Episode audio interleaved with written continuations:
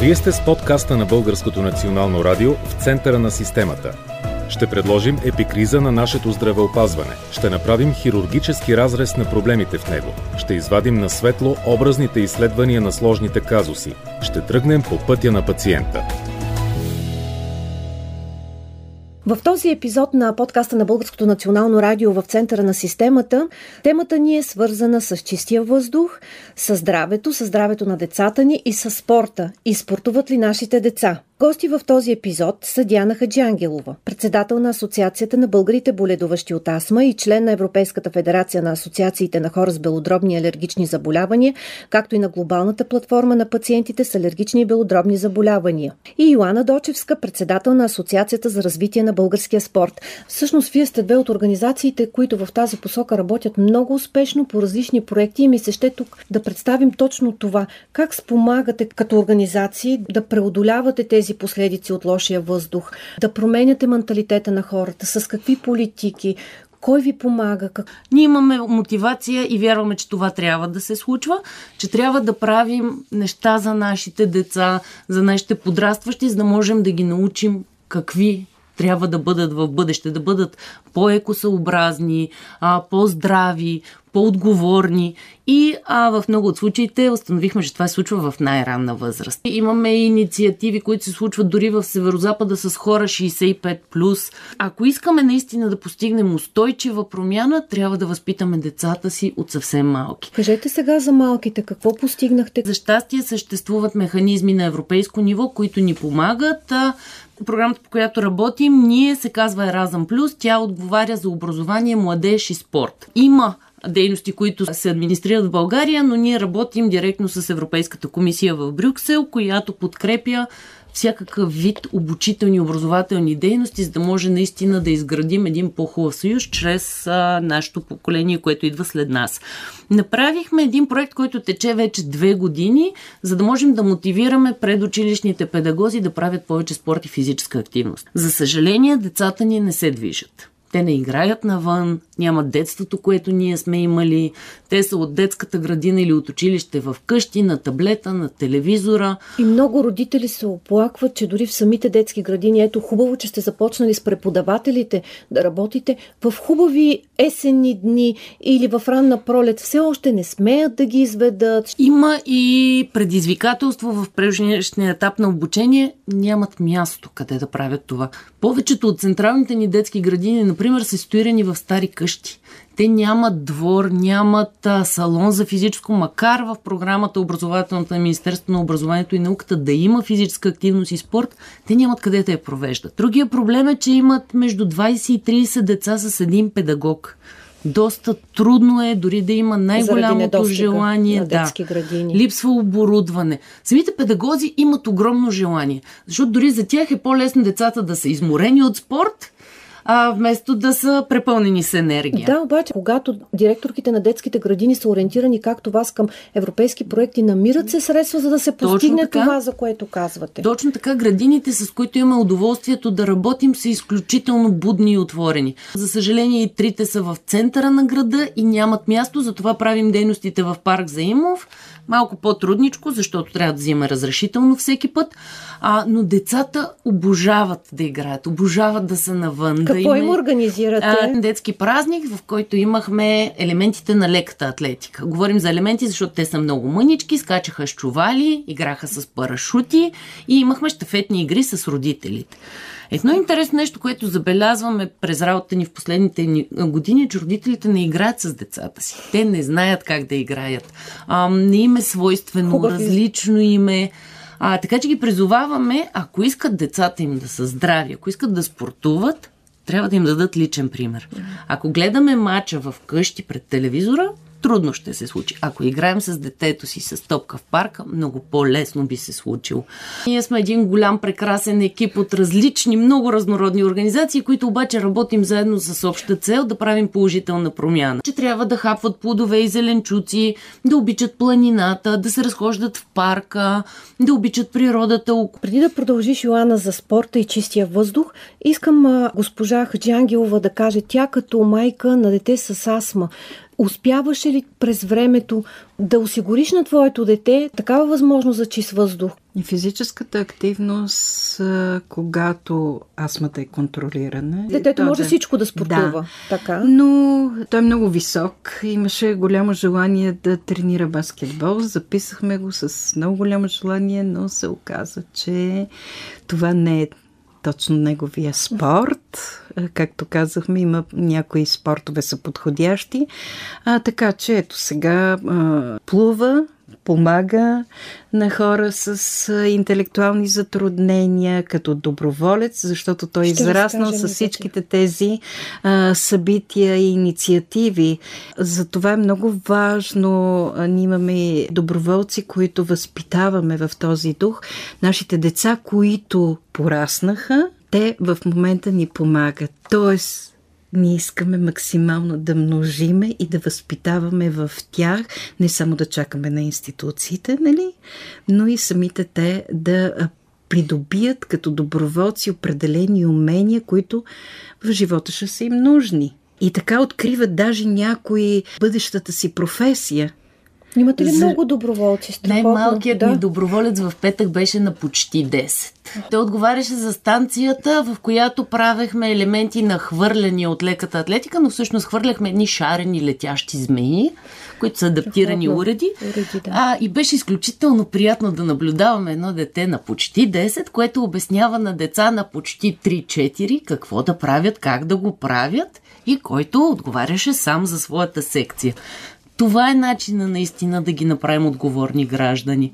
Как успявате да ги продължите политиките? Откъде намирате самишленици? Трудно, защото това е един от огромните проблеми на проектния принцип. Проектът да. има начало и край, дори най-прекрасният проект свършва и за съжаление ние нямаме друг инструмент. Това, което можем да направим ние като неправителствен сектор е чрез проект да тестваме дали нещо работи. Ако то е успешно и може да бъде добра практика, тогава се надяваме дали местната или националната администрация да го поеме. Мога да дам един пример с една инициатива, която реализирахме в Берковица това лято.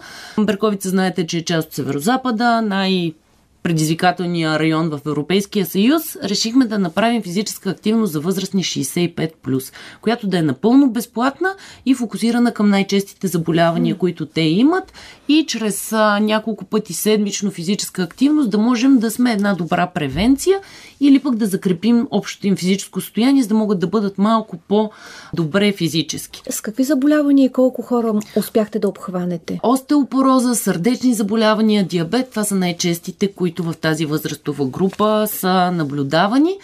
За съжаление, можахме да поемем едва 30 човека, тъй като в Берковица имахме само един физкултурен салон, нямаме повече. Имахме 130 желаящи. Всъщност се осъществява с двама специалисти, които ние обучихме в проекта. Това са учителите по физическо на място, които така и така са си там, живеят, работят. И една зала в училището, която ние успяхме да заплатим по време на проекта и 6 месеца да я ползват двата специалиста. Така че за общината, например, за да продължи тази инициатива, тя има обучените специалисти и салона е в общинско училище или така да кажем нейн. Всъщност трябва да намери финансиране, за да заплати труда, който не е толкова скъп за няколко часа на едни специалисти. Но пък получава от друга страна едно много по-здраво население, говорейки физическо, и едно много по-социализирано а, население, защото възрастните хора са самотни.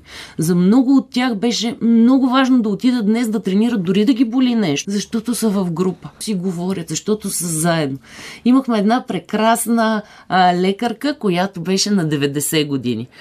Аз се очудих, че тя все още практикува, но тя каза, че просто няма кой. Която беше прекрасна, включи се в терапията, въпреки че беше с доста хронични заболявания, с доста щупвания, но тя беше там и показваше, че може, защото хората от този регион са много борбени, много горди, но пък наистина имаха изключителен а, резултат, защото ние направихме измервания на физическото състояние преди и след а, терапията и можем чисто научно да покажем, че това работи. Така че след такъв тип тестване ние можем да предоставим цялото ноу-хау, цялата практика на районните администрации, които с много малък ресурс могат да имат наистина една прекрасна социална политика, ако това наистина ги интересува.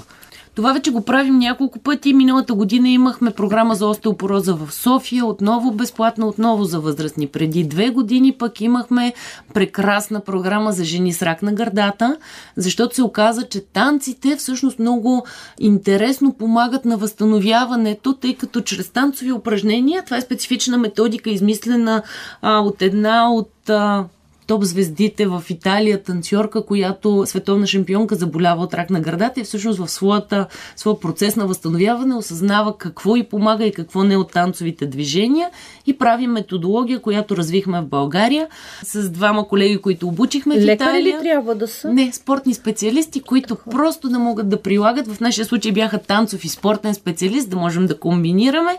След първоначалната пилотна терапия в България 6 месеца, направихме три последващи в София, които за съжаление прекъснаха заради пандемията, тъй като групата, която се включва е доста специфична заради хроничното заболяване. И в Добрич, като в Добрич все още продължава да се случва терапията и до днес и не спря и в пандемията. Отново елемента на социализация е огромен. Може би заради раздвижването Раздвижва на ръката. лимфата, лимфата. и много по-бързо е възстановяването. Укрепва цялата мускулатура, което особено при терапиите различните, които са при онкозаболяванията, отслабва цялостно тялото и чрез а, подкрепа на мускулатурата се чувстват много по-добре и много по-адекватно на това, което им се случва и което няма как а, в момента да променят. Помага да се възприемат отново като жени, защото процеса на рака, на възстановяване от рак на гърдата е доста предизвикателен от към женствеността, при загуба на коса, при загуба на гърда, ако има нужда от отстраняване.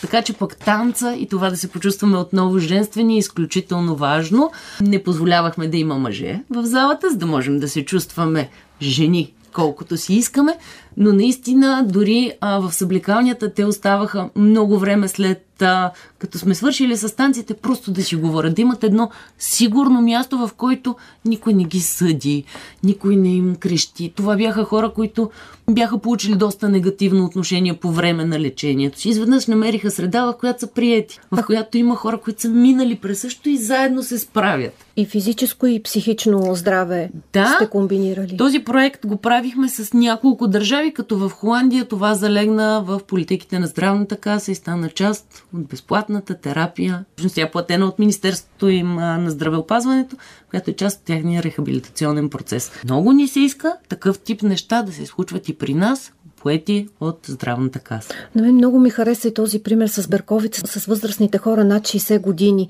В тази посока работи ли държавата или Имаме политики. Укрепваща здравето физическа активност се нарича а, официално този тип дейности.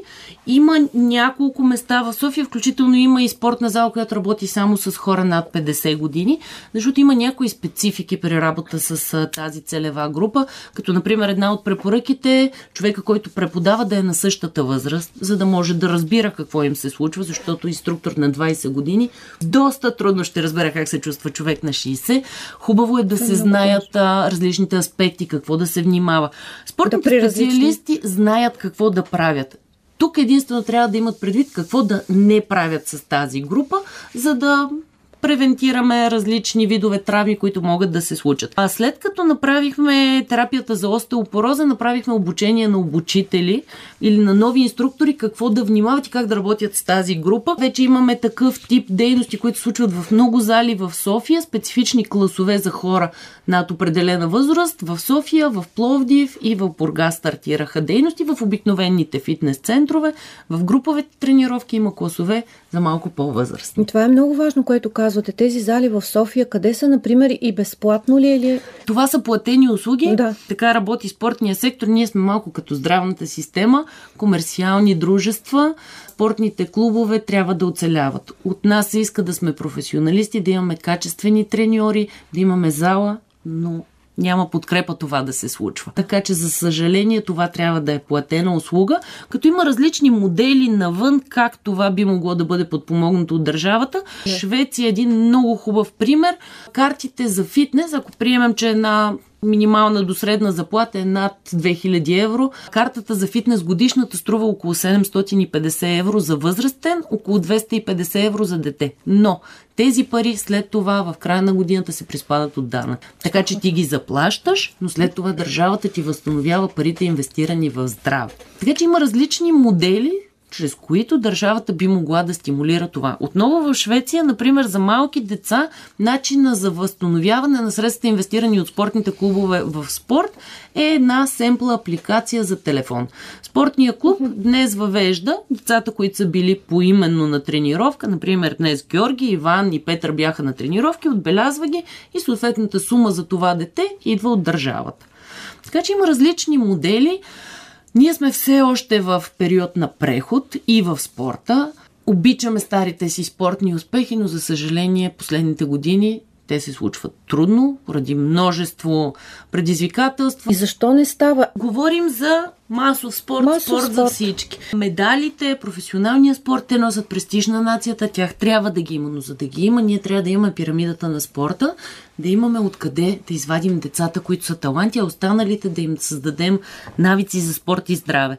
Над 100 милиарда евро годишно са разходите, които прави здравната система заради това, че ние сме физически неактивни. За България ли говорим? Не, за Европа. За Европа. Което пак не е малко. Въпрос на приоритети е обаче. Пак ще реферирам към Швеция, защото тя е другата крайност на нас. Там казват, че спортния клуб е новата църква тъй като поради модерното общество, Страхотно. при тях църквата не е толкова модерна, но те трябва да се събират някъде. И за тях спортните клубове са това. Имат и много интересен модел на обществени спортни центрове. Да, не общински, а собственост на гражданите, които се управляват от определен борт, избран от гражданите на града и 90% от събраните приходи се реинвестират в разширяване и подобряване на спортните центрове. Публично-частно партньорство между общината, университета и гражданите, защото пък университета ползва спортните съоръжения и спортното училище. Намерен е начин. Да, но са намерили начин. Начини се намират. Въпросът е кое е приоритет в нашето общество. Госпожо Хаджи Ангелова, кое е приоритет в нашето общество? Да сме здрави, да дишаме по-чист въздух, да спортуваме? Искам да изкажа една благодарност относно пък другите инициативи по манастирите. Три манастира отвориха врати.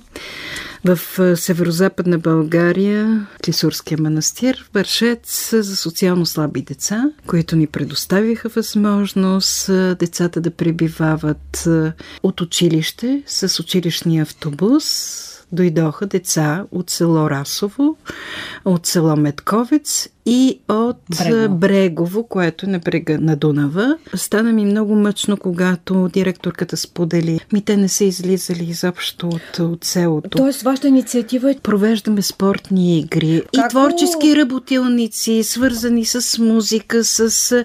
А, събряли сме се такива доброволци, ентусиасти, които а, предпочитат а, да изкарат една седмица с децата и да, да, да получат тая тяхна любов и ние да дадем от себе си каквото можем като, и, и което имаме като умение. Три от манастирите прегърнаха нашата идея. Другия манастир е в Герман, тук съвсем близко на, до София, който е под опеката на Света гора.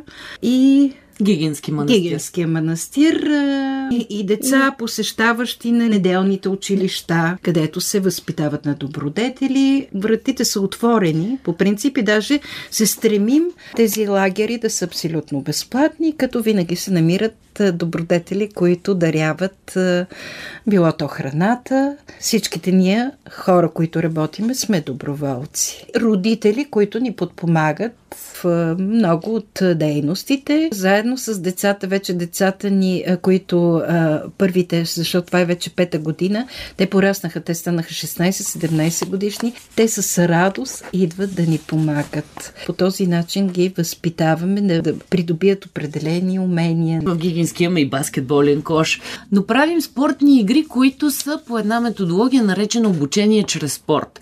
Всъщност ползваме спорта като чист педагогически инструмент да обучим децата на нещо. Например, екипност, разрешаване на конфликти, комуникация, чрез различни спортни дейности, ние ги поставяме в ситуация, в която те учат нещо. А, Какви спортни уреди ползвате? Топка? Всякакви креативни неща, които си измисляме и адаптираме. Топки, а, обръчи, конуси правим доста различни неща, които могат да се ползват съвсем спокойно в училище. Имаме вече доста наръчници, в които сме описали и продължаваме да описваме каквото измислим, защото малко или много всяка група е различна. Различно трябва да си построиш дейността и различни неща искаш да ги научиш. В една от дейностите а, игуменът на Клисурски манастир беше доста очуден, защото помолих а, имах доста голяма група деца. Много малка част от тях ги помолих с всичкото спортно оборудване, което виждат налично, да построят максимално висока кула. А останалите 80% от групата им дадох топки и им помолих да разрушат тази кула, както могат. И гумена се оказа свидетел на една странна ситуация на едни деца, които замерят други деца с топки. А след като приключихме, ги попитах, направихме си кратка дискусия, кое беше по-лесно, да строим или да разрушаваме. И всъщност анализирахме заедно, че много по-трудно е да построиш нещо, отколкото да го разрушиш. И реферирахме към живота. Случва ли се това в живота ви? Как трябва да реагирате? Кое е по-доброто? Така че чрез такъв тип дейности ние всъщност правим много повече от спорта. Ползваме спорта, но всъщност целта ни е доста по- напред. Да се казват творчески вакансии. Да развиеме това, което свише е заложено в тях, защото когато човек прави това, което обича, Тоест, ако обичаш да пееш, отиваш в музикалната работилница. Ако обичаш, примерно, да рецитираш, отиваш в театралната работилница. Имаме колега, да, от надпи с нас също. Така че, накрая на тези творчески вакансии правиме вечер на талантите и всеки се изявява с това, което обича да прави и завършваме с един хубав лагерен огън. Работите и с деца и младежи с интелектуални затруднения. В тази посока какво сте развили? Преди пандемията стартира една инициатива, която започна малко неорганизирано, като опит, като начин да пробваме какво ще стане с един баскетболен отбор с хора с интелектуални затруднения.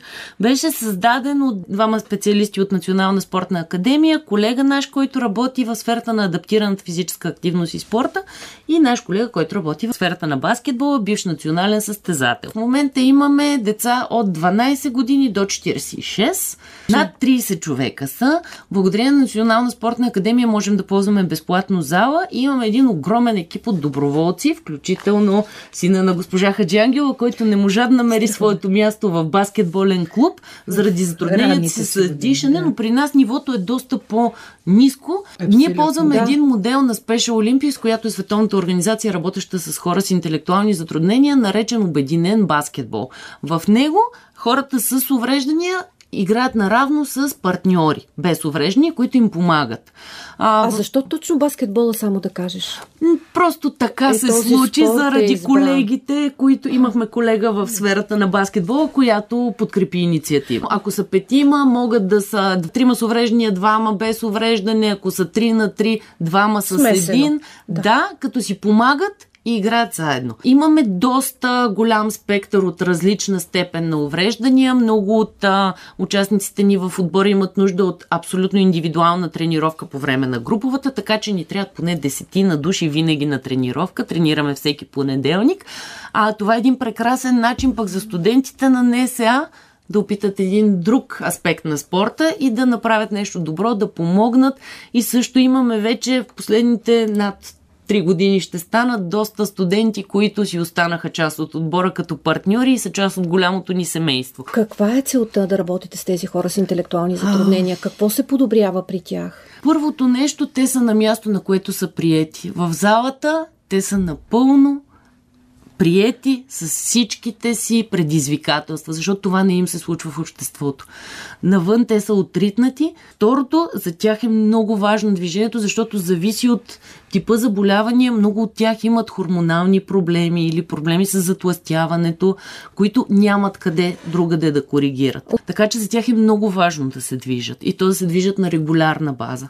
Нямат къде. Има много малко, макар че се увеличава все повече сектора на адаптираните спортове в последните години. Вече има самбо, има плуване, има конен спорт, така наречената хипотерапия. Стават все повече. Атлетика, но все още не е достатъчно, за да могат да обхванат всички. На първо място това е сигурно място, на второ място това им дава възможност за изява. За първ път станахме европейски шампион. Италия на първото по рода си такова състезание на Special Olympics, в което взеха участие 16 държави в нашата дивизия, защото там има различни дивизии според възможности. А тази година и благодарение на различни проекти отново по програма Еразъм Плюс, защото ние в последните години се опитваме да намерим максимално много възможности да ги изведем навънка, да видят света, да погледнат какво има извън България. Те пътуваха доста това лято, но това беше вече черешката на тортата, когато станаха първи в своята дивизия. Тук не говорим за видове заболявания, говорим за възможности. В Special Olympics има оценка на възможностите и според това се правят дивизиите, според възможностите, които всеки има. Да в нашата дивизия с хората, които бяха наравно като нас с възможности, станахме първи. И това наистина е което ни кара да вървим напред, защото виждаме положителната промяна. А бихте ли дали препоръка на родители, които имат деца с интелектуални затруднения, към какъв спорт да ги насочат? Зависи от самото дете и какво може, отново възможностите му. А помага ли спорта за такива деца? Ужасно много. Имаме толкова много примери дори на физическа промяна в децата, а за психическата не, не говорим. Дисциплина, а, много по... Имаме деца, които са с малко по-девиантно поведение поведение малко по-агресивни бяха, това се коригира. Всяко дете е индивидуално. За някой плуването е по-добро, други пък не могат да приемат допира с водата, така че нека да опитват. Това е нещо, което става все по-популярно, специалността адаптирана физическа активност и спорт в Национална спортна академия е изключително модерна. На много високо ниво се преподава. Колегите, които водят специалността, преподават в Финландия и в Китай. Ние имаме страхотни специалисти в тази сфера. Въпросът е клубовете да осъзнаят, че това е една различна целева група и ако имаш специалист адаптирана физическа активност, може би ще имаш един нов тип дейност в клуба. Клубовете осъзнали ли са го? А, до почват все повече клубове или специализирани, или клубове, които по принцип правят дейност да включват и адаптирани спортове. Един от големите проблеми, с които се сблъскваме тук, е, че а, в класификатора на Министерство на труда и социалната политика, което администрира социалните центрове, те нямат щатна бройка в центровете за спорт. Ако отворят бройка за адаптирана физическа активност и самите дневни центрове или ресурсни центрове могат да назначат, защото те в момента дори да искат, не могат да назначат такъв специалист, те го назначават като логопед.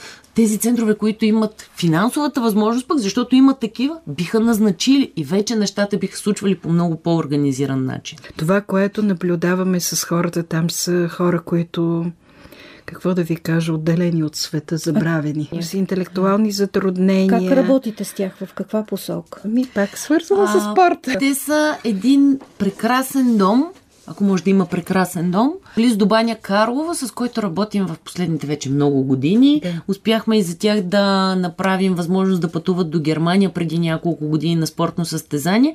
Като основното нещо, което забелязаха е, че там никой не ги сочи и не са различни. Там са едно част от тълпата. Това са хора, които допреди известно време не бяха излизали. Имаше високи нива на агресия.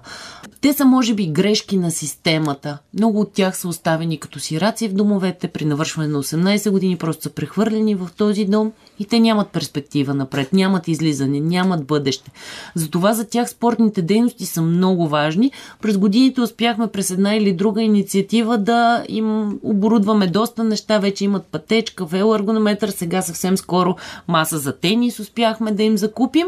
И за тях спорта в едно ежедневие, в което не се случва абсолютно нищо и те са зад един хълм по един черен път, затворени 120 човека, това е едно от малките разнообразия, които им се случват. Разбира се, при всяка възможност, която имаме да ги докараме до София, ги докарваме. Последно на Европейска седмица на спорта бяха с нас пред НДК, опитаха много спортове. Ние ходихме и с Робев хор, които ги зарадваха с коледни да. песни. Хората наистина до ден днешен питат отново кога ще отидеме, защото това са хора, които имат нужда от любов, имат нужда от един разговор, да им обърнеш внимание. А любовта, която получаваш от тези хора с проблеми, затворени някъде горе, изолирани от хората, е нещото, което те кара да продължиш напред. Една от девойките в дома, Фанка, тя рисува уникално, но наистина уникално. По принцип, нашите политици трябва да са по-близко до хората. Да знаят какви Затова казваме, че сме готови да обединим усилия, неправителствения сектор, заедно с политиците да работиме за подобряване на качеството на въздуха и не само това. Това е моето послание. Пък... А, госпожо Дочевска, вашето послание какво е? Всеки от нас да прави малките стъпки, да не чакаме някой от някъде нещо да ни направи, а да си направим сами една по-хубава държава. И можем. Случвало се е в годините назад, имаме богата история, граждани, будни, наистина да правят промяната. Гости в този епизод бяха Диана Хаджиангелова, председател на Асоциацията на българите боледуващи от астма и Йоанна Дочевска, председател на Асоциацията за развитие на българския спорт. Вие бяхте с подкаста на Българското национално радио в центъра на системата.